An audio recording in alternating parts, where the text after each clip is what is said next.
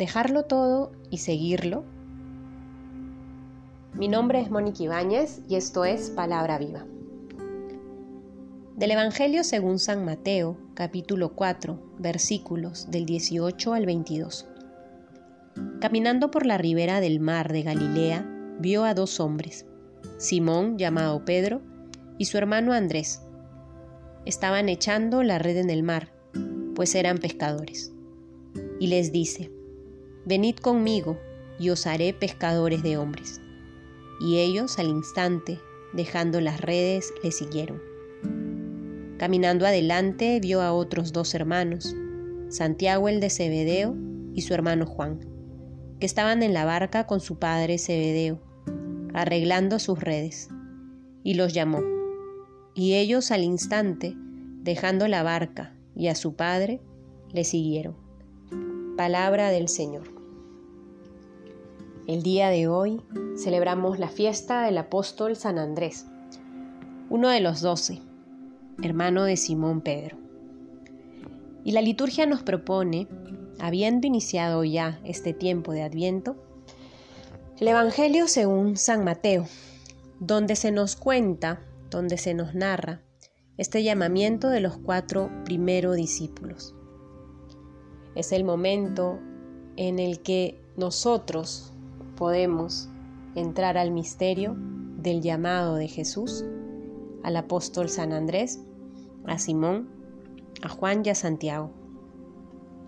Es importante que en esta fiesta y a la luz de este texto, cada uno de nosotros piense cómo ha sido nuestro encuentro con el Señor,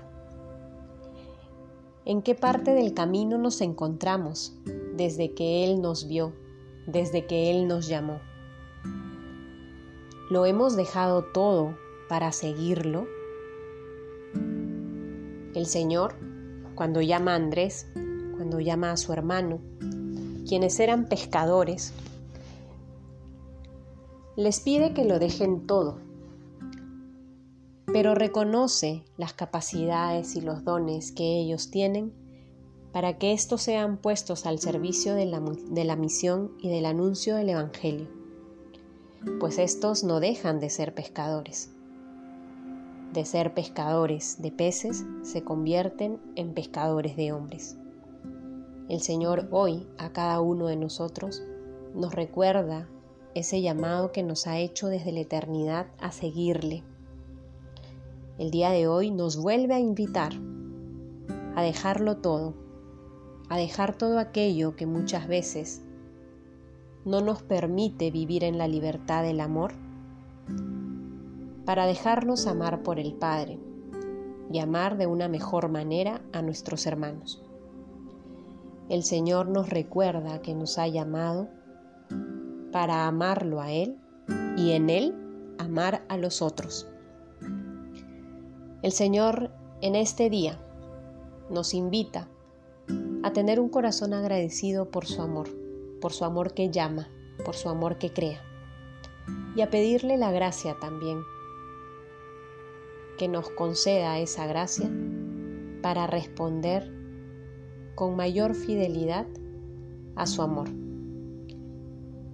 Que como el apóstol San Andrés, nosotros también seamos valientes, seamos decididos, vivamos con el entusiasmo y la alegría de anunciar el Evangelio a todos nuestros hermanos.